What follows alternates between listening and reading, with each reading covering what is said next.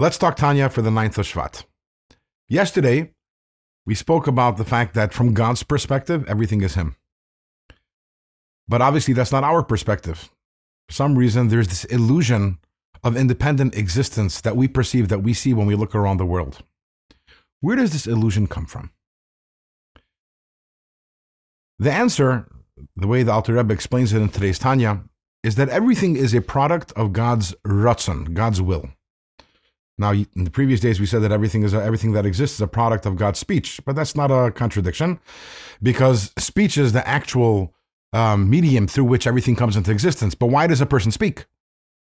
You only speak when you have a desire to speak, you have a reason to speak, you want to speak. So also, God speaks, yes, but why does He speak? Because there's a ratzon. God has a will, a desire for creation. However, within God's desire, within God's ratzon, there are different levels of desire. And um, to illustrate this, let's give an example. So let's say you decide you want to build yourself a new house. So that's a desire. That's a ratzon. You want to have that. What do you want? What do you really want? You want to have a beautiful home where you're going to feel at home, where it's going to be homey, and um, you're imagining that beautiful house that you're going to have, and that is the reason why you're doing what you're doing. Now, in the process of building this house, you're also going to have to build a sewer system pipes. Are you going to say you really, really like making a sewer system? No. You really want a house. You don't really want a sewer system, but in order to have a house, you have to have a sewer system. Also, okay, so you do the sewer system. In Chassidus, that would be called Achurayim. Uh, um, that would be called Chitzonius haratzon, which is the external will. The internal will, the Pnimius haratzon, is your desire for a house. The external will is therefore you need to also you need to put in a um, you need to put in piping for a sewer system which again you want to do that also otherwise you wouldn't do it but obviously it's not the same level of will. Now what happens if after you um, you built your house so the the inspector comes and tells you that you violated the code and the wall is two feet uh, or two inches um, beyond where it's supposed to be you have to knock down that wall now and rebuild it two inches in Okay, so you go ahead and you do that now. You knock down the wall and you're rebuilding it. Do you want to do that? That's even worse than the sewer system. You're doing it, and while you're doing it, you're upset and you're cursing out the inspector. But ultimately, you're doing it because you want to do it. But what do you really want? You really want your house. That's called this third level. When you're doing something that you're absolutely despise doing, It's called achurayim deratzon, the backside, the behind of your will. The reason why we use that word achuraim, the backside, the Rebbe says is imagine you have to, for some reason, you're forced to give something to someone who you despise. You don't give it to that person face to face. You take it and you throw it behind your shoulder and say, Here, go ahead and take it.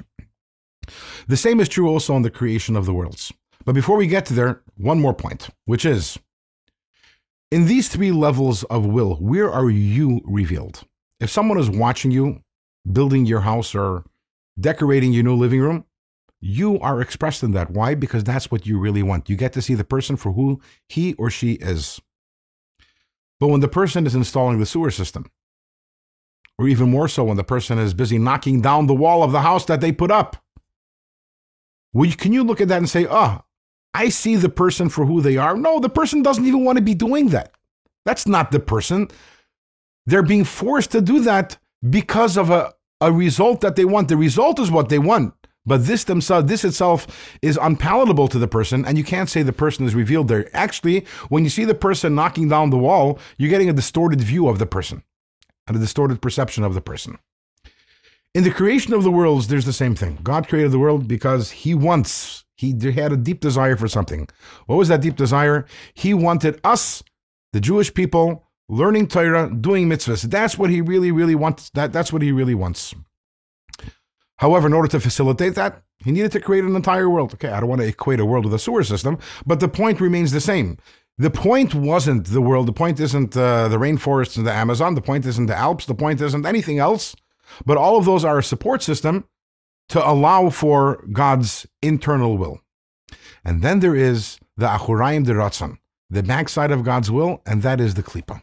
God created Klippa, which he finds despicable and repulsive. Klippa is that part, that the element of creation that considers itself something independent of God, and because it is a product of chitzonius haratzon, because it's a, a, product of the backside of God's will, God is distorted over there. And we don't see God for who he really is. Because this world is a product of klipa, therefore, we look around and we don't see the truth because this is chitzonius haratzon. And instead, we look around and we see a world that looks like an independent existence, something which is other than Hashem himself. Tomorrow, all this information that we have that we uh, learned about today and also the previous days will all come together and we'll have a much deeper understanding of what Avodah Zarah, of what idolatry is all about.